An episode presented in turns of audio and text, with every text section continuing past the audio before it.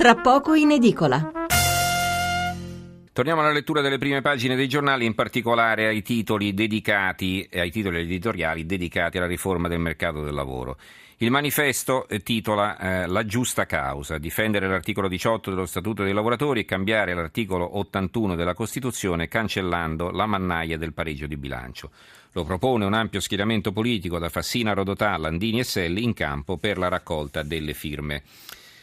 Eh, il eh, messaggero, la battaglia sinistra e lo spettro del nemico, il titolo di fondo di Alessandro Campi. Eh, ora o mai più la minoranza di sinistra del PD che era rimasta come tramortita dalla trionfale vittoria riportata da Renzi alle elezioni europee dopo un periodo di smarrimento e confusione, ha trovato nella difesa dell'articolo 18 e nell'opposizione al Jobs Act proposto dal governo la sua ultima ed estrema frontiera di lotta.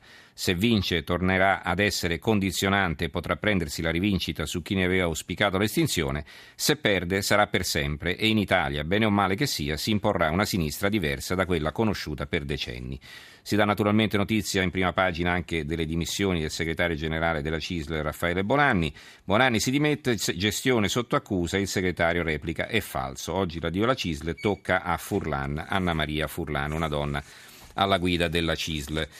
Eh, articolo 18, maggioranza in bilico, il titolo di, del mattino, ci sono due eh, editoriali, l'analisi di Giuseppe Berta, il sindacato serio non sta in piazza ma in fabbrica, questo è il titolo, il processo di ricambio innescato da Matteo Renzi ieri ha incominciato a investire anche il sindacato, una delle organizzazioni che fin qui aveva avvertito meno la spinta a trasformarsi in base alle sollecitazioni esterne e che invece si era strettamente attenuta alle sue procedure interne.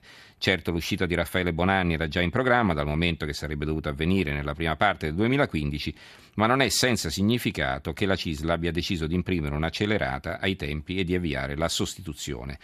Scrive invece Mario Ariello eh, nell'articolo di fondo a fianco di quello di Berta, quel ministro che dice ci pensa Renzi, è un ritratto eh, del ministro del lavoro Giuliano Poletti, il ministro della Borte e del barile, lo definisce Aiello, del cerchio bottismo e dello scaricabarile. Con chi sta Giuliano Poletti, il titolare di governo nelle materie del lavoro, sia quello che dovrebbe essere il simbolo della battaglia in corso, che ha qualcosa di epocale e di fondante per la nuova Italia e in più e più in piccolo, ma sempre si tratta di una cosa grande, della nuova sinistra post-ideologica, Poletti sta un po' di qua e un po' di là, scrive Aiello, un po' con l'esecutivo di cui dovrebbe essere pezzo forte e un po' nel suo vecchio mondo di appartenenza che si chiamava PC e ora si chiama in versione bersaniana antirenzismo o richiamo alla foresta. Il mattino anche un'intervista all'ex sindaco di Torino Chiamparino che eh, dice il governo faccia politica industriale. Giuseppe Turani firma un articolo di fondo sul giorno, eh, l'analisi eh, titolata Sorpassati dalla storia. Mentre prosegue il braccio di ferro sull'articolo 18, in giro per l'Italia sindacati e lavoratori firmano per lavorare anche alla domenica, si fa riferimento, eh, lo dico io, ai nuovi contratti alla Ducati, eh, un altro, c'è un altro titolo sempre sul giorno, alla Ducati più soldi, meno ore e si lavora la domenica, l'Italia che corre è il titolo di questa fotonotizia e continua appunto Turani, è difficile non notare un contrasto stridente, il mondo va in una direzione a dispetto di sindacati, minoranza PD e di quelli saliti sulla barricata dell'articolo 18. Il secolo XIX eh, presenta un ritratto del nuovo segretario della CISLA, Anna Maria Furlan, 56 anni. Il titolo del, del pezzo, che però eh, è leggibile all'interno, è Dalle poste alle fabbriche, una genovese tosta e spigolosa. Eh, ci sono poi altri argomenti che vengono affrontati in ordine sparso dai vari quotidiani, per esempio Libero apre i giudici vietano di tagliare i superstipendi della Camera, il, trib- il Tribunale diffida la Boldrini da rispettare il tetto fissato dal governo per le buste paga dei dipendenti pubblici.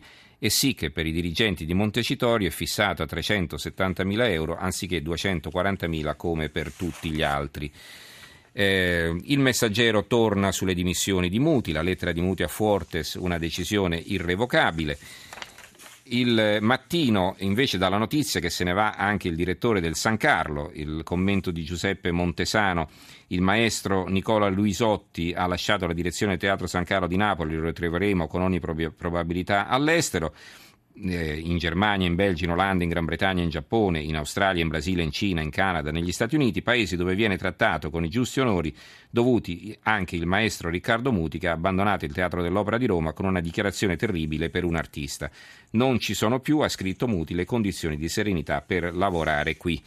C'è anche un commento in prima pagina sul mattino eh, riferito alle ultime dichiarazioni di Saviano che ha detto che è il momento di eh, cominciare a pensare a liberalizzare le droghe.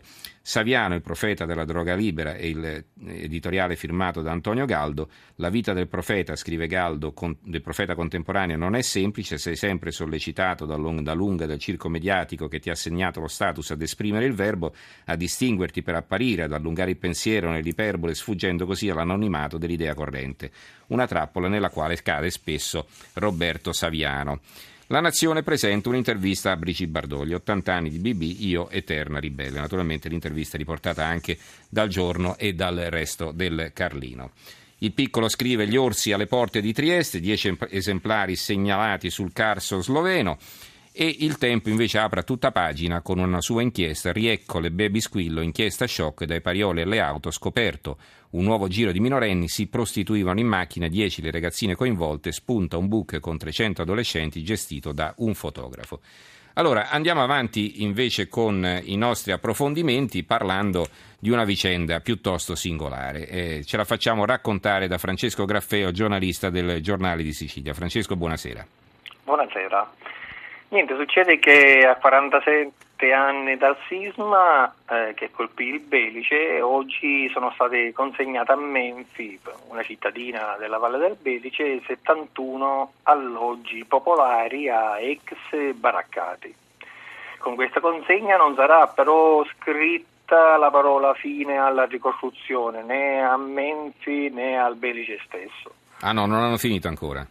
No, mm, possiamo dire che dopo quasi mezzo secolo dal sisma, da quel lontano 1968, eh, c'è chi finalmente entra in una casa in muratura, abbandonando mm. definitivamente una baracca costruita dallo Stato che era allora con la copertura in amianto. Gli assegnatari sono tanti senza tetto che persero appunto la casa subito a seguito del sisma di quel lontano 1968. Pensa un po', magari alcuni di questi andranno ad abitare e non erano neanche nati, no? Magari saranno i figli mm, di terremotati. Sì, c'è una generazione che è nata successivamente e che non ha visto, sta vedendo adesso per la prima che volta cos'è una casa? Una casa, una casa propria quantomeno, perché e quando siamo circa nel 2003 eh, c'erano ancora le baracche nel Belice, a Menfi c'erano le baracche, eh, in tante altre zone, Santa Margherita di Belice, in tanti paesi del Belice c'erano le baracche. Allora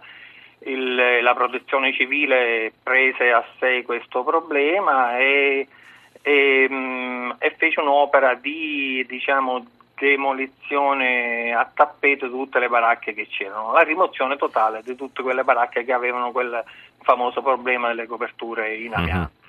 Oh, io ho sentito e, alcune interviste, la gente sembra contenta, cioè è contenta ed è comprensibile. Eh, ecco, non però... c'è dubbio, per molti è un eh. riscatto sociale, diciamo, ritornare finalmente eh, in una casa tutta propria, mm-hmm. diciamo, questo è la cosa che, quella che conta. Però eh, bisogna subito dire eh, perché lei poco fa eh, ci ridavamo sopra, dopo mezzo secolo ancora sì. la parola fine non è stata detta.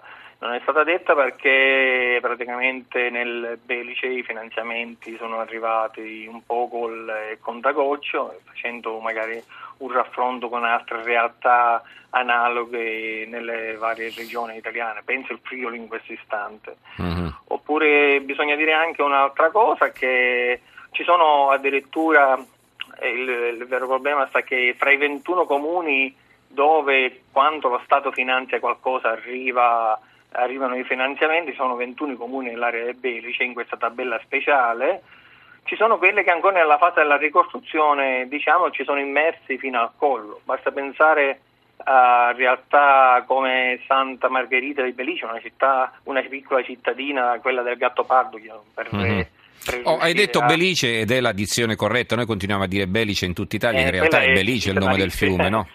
Sì, Belice, Belice. La valle del Belice, il Belice è il fiume che la attraversa. Certo. Esattamente, esattamente. E ci sono queste, c'è questa realtà di Santa Margherita di Belice, ad esempio, che è ancora in atto una ricostruzione. Ci sono quartieri dove si stanno ricostruendo eh, dopo mezzo secolo di distanza dal 1968, dove non ci sono strade, dove non ci sono fogne, dove non ci sono marciapiedi, dove non ci sono eh, pubblica illuminazione. Vi lascio immaginare che cosa significa d'estate abitare in mezzo a queste strade che poi sono montagne di macerie oppure d'inverno che diventano pozzanghere di fatti. Bene, grazie allora a Francesco Graffeo, giornalista del Giornale di Sicilia, eh, per questo racconto. Insomma, eh, abbiamo anche sorriso, però è una realtà veramente amara. Non è possibile che si, che si debbano aspettare tutti questi anni per avere una casa. Passiamo dalla Sicilia, dal Belice all'Aquila. Eh, ne parliamo con Mauro Tedeschini, direttore del quotidiano Il Centro di Pescara. Buonasera Tedeschini. Buonasera a voi. Allora Mauro, eh, dell'Aquila parliamo perché nei giorni scorsi, beh, insomma, è crollato un, un balcone di una delle case costruite appena cinque anni fa. Eh, purtroppo sì, purtroppo si spera ovviamente che la ricostruzione non sia lunga come quella del Belice perché si era detto per i dieci anni dal terremoto, cioè nel 2019, avere sostanzialmente una città ricostruita. Però anche all'Aquila c'è il problema dei fondi perché si è detto che servirebbe un miliardo all'anno e purtroppo questo miliardo ormai si è capito che non c'è. E poi c'è anche il problema che quello che è stato fatto purtroppo quasi mai è stato fatto a regola d'arte, per cui eh, noi sul centro raccontiamo sempre più spesso appunto di fattacci che avvengono all'interno eh, di queste mappe, queste case che sono state costruite per dare un primo alloggio, come era giusto anche alla popolazione aquilana. E c'è stato questo caso appunto di questo balcone crollato che solo per, un, per una fortuna non ha causato una tragedia. E qualche giorno fa, nel corso di un controllo, è stato visto che anche un altro balcone è seriamente lesionato e purtroppo insomma, i casi di eh, case, scusate il gioco di parole, in cui piove dentro, eh, comunque di gravi inconvenienti sono praticamente all'ordine del giorno, questo è in parte giustificato chiaramente dalla fretta, in parte invece spesso dall'utilizzo di materiali che evidentemente non erano all'altezza della situazione. Oh, ehm, sembra anche poi che sia difficile rivalersi su i, i, coloro che hanno fabbricato, insomma, sul, sulle aziende che hanno costruito queste case, perché molte di queste sono fallite poi, no? Eh, purtroppo sì, c'è questa situazione all'Aquila di grande confusione perché eh, molto spesso poi i vincitori degli appalti si servono di subappaltatori e come dicevi tu adesso, giustamente è capitato più di una volta che appunto eh, le aziende che sono responsabili di opere fatte male poi eh, sono praticamente insomma, irrintracciabili o comunque non punibili perché nel frattempo sono fallite, quindi non resta più nulla se non un curatore fallimentare alle prese con conti disperati. D'altronde eh, purtroppo anche in Italia, devo dire, il meccanismo degli appalti pubblici è talmente lungo che capita, questo dicono i costruttori, in parte è anche vero, che magari uno non abbia lavoro per anni e poi si trovi all'improvviso con 3-4 lavori che gli vengono assegnati, quindi chiaramente non può realizzarli direttamente, si serve di certo. subappaltatori, spesso questi poi vengono anche da purtroppo insomma, da aziende non... Eh, sì, senza né arte né parte, diciamo via, eh, eh, quindi fine... E quindi insomma, ci sono stati casi, insomma, infatti devo dire che eh, I controlli sui cantieri sono continui perché insomma, l'Aquila, che è il più grande cantiere d'Europa, lo ricordo, l'Aquila è il più grande cantiere d'Europa in questo momento, eh, insomma, succede che lavori un po' di tutto. Ecco, lavorano chiaramente persone per bene, ma purtroppo capita anche che lavori chi proprio per bene non è. Uh-huh. Bene, grazie allora a Mauro Tedeschini, direttore del quotidiano Il Centro, per essere stato con noi. Grazie e buona serata.